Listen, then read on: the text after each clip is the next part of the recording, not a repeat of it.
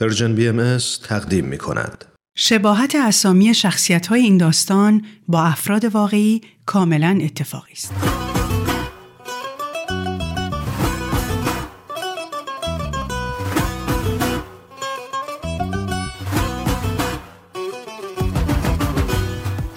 پاورقی های من و صحبا قسمت پنجم نمی‌دونم خودم بیدار شدم یا بیدارم کرده بودن. فقط وقتی چشامو باز کردم دیدم صحبا و امیر بالای سر من یادم نمیاد چی گفتن و چی جواب دادم. فقط می‌دونم که حسابی تب کرده بودم. اول دو تا قرص استامینوفن و بعدشم باز نمی‌دونم به اصرار کدومشون یه لیوان چایی با اصل آبلیمو خوردم و دوباره افتادم. نزدیک صبح بود که تونستم از جام بلند شم. اولین چیزی که یادم اومد این بود که از بچگی وقتی تب می‌کنم حتما هزیون میگم. یکی از تفریح های خواهرم بعد از تب کردنای من این بود که میومد می‌گفت داداش اگه بدونی چیا گفتی؟ و بعد من باید به ضرب یه بستنی رازیش می‌کردم تا هزیونامو برام تکرار کنه که معمولنم اصاری اتفاقات اون روز بود. پس امکانش زیاد بود که توی هزیونای دیشبم به ناراحتی اشاره کرده باشم. اشکال کار این بود که نمی‌تونستم از صحبا اینو بپرسم و نه از امیر. گرسنم شده بود. مخصوصا با اون دوتا قرصی که با معده خالی خورده بودم دلم به قار و قور افتاده بود. بی سر و صدا از اتاقم اومدم بیرون که برم توی آشپزخونه یه تیک نونی چیزی بردارم. هنوز چراغ آشپزخونه رو روشن نکرده بودم که در دستشویی باز شد و امیر اومد بیرون. تا منو دید گفت چرا بلند شدی؟ کمک می‌خوای؟ گفتم نه قربون تو. بهترم می‌خوام یه چیزی بخورم. امیر که معلوم بود وضو گرفته تا نماز سحر بخونه با هم اومد تو آشپزخونه و از روی اجاق گاز خاموش قابلمی قرمز تر و تمیزی رو که هیچ ربطی به زندگی مجردی ماها نداشت برداشت و گفت بیا اگه می‌خوای گرمش کن. لوبیا پلوه برات گذاشتیم کنار. بعد خودش توضیح داد که خواهر صحبا دیشب اینو برامون آورده و اینکه خوشبختانه گاهی از خونه اونا یه چیزایی به این پایین می‌رسه تا لاقل مزه غذای واقعی از یادمون نره. در قابلمه رو برداشتم و به لوبیا پلویی که سهم من بود نگاه کردم و دوباره یاد بهایی بودن اینا افتادم. در قابلمه رو بستم و بیاراده گفتم امیر دلم می‌خواست بگم تو که انقدر اعتقاد داری که صبح سحر پا میشی وضو می‌گیری که نماز بخونی آخه توی این خونه چیکار می‌کنی؟ ولی روم نشد. هنوز انقدر با هم صمیمی نبودیم که بخوام به خودم اجازه بدم سوالای شخصی بکنم. به خاطر همین وقتی برگشت و نگام کرد گفتم تو نمی‌خوری؟ امیر با خنده گفت دلم می‌خواد ولی به دلایل انسانی بهت رحم می‌کنم. بعد گفت نوش جان ما حسابی خوردیم. دلم می‌خواست نره. دلم می‌خواست دوباره صداش کنم و بگم بابا من حالم بده. نه به خاطر تبیا گرسنگی به خاطر اینکه بعد از این همه بیخونگی افتادم تو خونه بهایی بعد می‌بینم یه بچه مسلمون که خیلی بیشتر از من رعایت می‌کنه داره به این راحتی تو اینجا راه میره و تو این خونه نماز می‌خونه. دلم می‌خواست بهش بگم حتی روم نمیشه به بابام بگم که چه گلی به خودم زدم.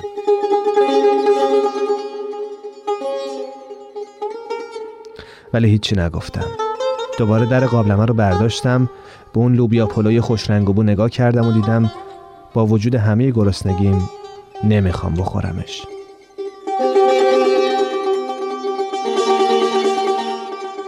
و بعد ترسیدم. ترسیدم چون انگار داشتم با یکی دیگه آشنا می شدم با خودی که تا اون وقت نشناخته بودمش. یا شدم با رفتارام مخصوصا پس زده بودمش. من هیچ وقت به چیزایی که تا اون روز برای من هواشی بودن فکر نکرده بودم. من هیچ وقت فکر نکرده بودم این بیسکویتی که به دستم می‌رسه سازندش کی و چی فکر می‌کنه. این کالباسی که می‌خورم دست کی بهش خورده؟ تازه پیش اومده بود که با رفیقام برای سرحالی گاهی توی آپورتقالمون چیزای دیگه هم ریخته بودیم و بی خیال قاعده ها دو سه ساعتی زده بودیم به مستی و خوش بودن. ولی حالا انگار از پس پشت ذهنم داشت چیزایی می‌زد بیرون که من ندیده بودمشون. شایدم اصلا بحث نجس و پاکی نبود. شاید سرنوشت خاله بزرگه بود که من آزار می‌داد. زنی که به تاوان بهایی شدنش فقط تبدیل شده بود به یک عکس کهنه و دیگه دست کسی بهش نرسیده بود. کتابایی هم که راجع به بهایت خونده بودم جلوی چشام رژه می‌رفتن. با همون کلمه ها با همون عبارت ها که تو خود کتابا بود. بیوطنی خیانت قبله روب اسرائیل ازدواج با مهارم تشکیلات زیرزمینی و بعد بیشتر از بودنم توی اون خونه بدم میومد سرم منگ شده بود و تب باز اومده بود سراغم. در قابلمه رو بستم یه لیوان پر آب سرد خوردم و رفتم توی اتاقم. این بار وقتی بیدار شدم نزدیکای ظهر بود و دندونام می‌خورد به هم. لرز کرده بودم. و هرچی خودم رو زیر لحاف جمع می‌کردم گرمم نمی‌شد. یاد مادرم افتادم که موقع تب و لرز تا صبح بالای سر ماها میشست و با دستمال خیس پیشونیمون رو خنک می‌کرد. مثل یه بچه که گم شده دلتنگ مادر و خونوادم شده بودم و احساس غربت می‌کردم.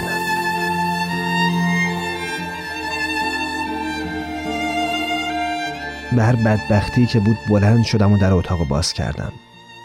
صحبا توی راهرو بود و داشت بارفیکس می‌زد. تا منو با اون حال دید پرید پایین اومد جلو و گفت چطوری؟ و من با دندونایی که به هم می‌خورد گفتم لرز کردم. صحبا برام دو تا پتو آورد که دور خودم پیچیدم و بعد به خواهرش تلفن کرد. بعد رفت بیرون و نمی‌دونم چقدر طول کشید که با یه تشت آب برگشت. گفت که باید پاهامو بذارم توی آب که تبم بیاد پایین. حسابی معذب شده بودم. از همه این قضیه ها گذشته اصولا توی این مدت کم هنوز با هم صمیمیتی هم نداشتیم که حالا بشینم و به هم اینطوری برسه. یکم که گذشت اشکان با یه کاسه سوپ اومد و گفت که مادرش داده. از همونجا توی حال که روی کاناپه با پاهای توی تش نشسته بودم اشکانو می‌دیدم که لای در ایستاده و منو از دور نگاه می‌کنه. حوصله‌شو نداشتم و توی اون حال خدا خدا می‌کردم که زودتر برو و نخواد با هم حرف بزنه. صحبا که داشت یه میز کوتاه می آورد تا سینی سوپ و بذاره روش بهش با صدای آروم گفت آفرین پسر خوب حالا بود و برو بالا. ولی اشکان که دلش نمی‌خواست بود و بره بالا یکم دور خورش چرخید و دوباره از همون لای در روشو کرد به طرف ما و ایستاد صحبا میزو گذاشت و گفت فکر کنم لیمو بریزی توش برات خوب باشه نمی‌دونم داریم یا نه. اشکان بلافاصله گفت نداریم برم از مامانم بگیرم. و صدای دویدنش توی راپله پیچید. پاهامو از تشت آوردم بیرون و خوش کردم و کاسه سوپ برداشتم. یاد سهمم از لوبیا پلوی دیشب افتادم. یاد مقاومتم برای نخوردن. حالا باید به صحبا بگم اشتها ندارم ولی نمی‌تونستم. از دیروز تا حالا هیچی نخورده بودم و از ضعف داشت دستام میلرزید. به خودم گفتم پس اینجوریه که میگن بهایی از هر فرصتی برای تبلیغ کردن استفاده می‌کنن. اینام حال منو سوپ و بهانه کردن که روم کار کنن. بعد دوباره از خودم تعجب کردم. من هیچ وقت قبلا اینقدر آدم رو قضاوت نمی کردم. هیچ وقت به نیت کسی اینقدر شک نمی کردم.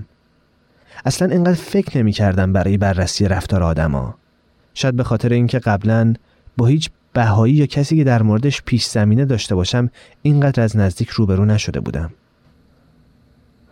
بعد از چند دقیقه اشکان که بهانه خوبی پیدا کرده بود تا دوباره بیاد پیش ما با دو تا لیموی قاش کرده اومد و نشست کنار صحبا. پتوهای دورم و زده بودم یک کم کنار و شروع کرده بودم به سوپ خوردن که متوجه شدم اشکان با صدای خیلی آهسته از صحبای سوالی می‌کنه و صحبایی میگه بعدن بالاخره انقدر اصرار کرد که صحبا گفت باشه کچلم کردی بگو. اشکان اومد جلوی منو گفت فردا تولد منه. نمی‌دونستم چی باید بگم. فقط گفتم مبارک باشه. و دوباره پتوها رو کشیدم رو. گفت میای شما؟ و یه جوری نگام کرد که دلم نیومد بهش بگم که چقدر حوصلش رو ندارم و چقدر دلم می‌خواست که دیروزم با مناجات خوندنش مزاحمم نمی‌شد و من راحت زندگیمو می‌کردم. و حالام نه همسنشم و نه فامیلش که برم تولدش کلا بوغی بذارم سرم و تولد مبارک بخونم. فقط گفتم من که مریضم. اشکان گفت تا فردا خوب میشین. گفتم فکر نکنم. اگه شدم میام. اشکان گفت اگه نشدینم بیاین. بعد صحبا به اشکان گفت که تا مادرش نگران نشده باید برگرده بره خونه و دستشو گرفت و باهاش رفت بیرون. من که با خوردن سوپ حسابی عرق کرده بودم پتوها رو گذاشتم روی کاناپه و بلند شدم رفتم توی اتاقم.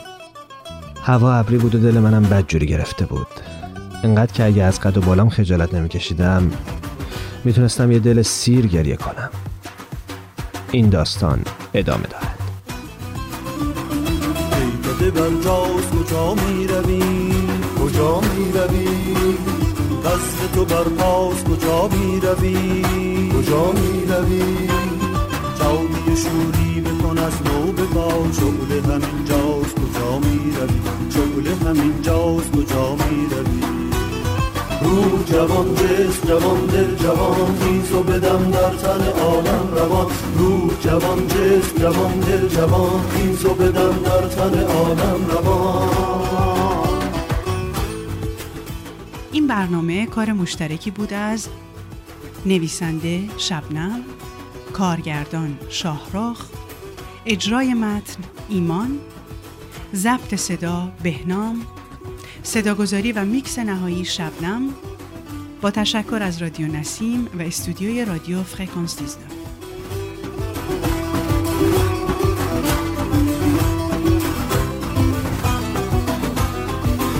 ببین خوش که نمایان شده ساکن قلب همه یاران شده. بام دل از جام بقاتر نما با دل اشاق لنی سر نما با دل اشاق لنی سر نما. رو جوان جس جوان دل جوان خیز و بدم در تن عالم روان. رو جوان جس جوان دل جوان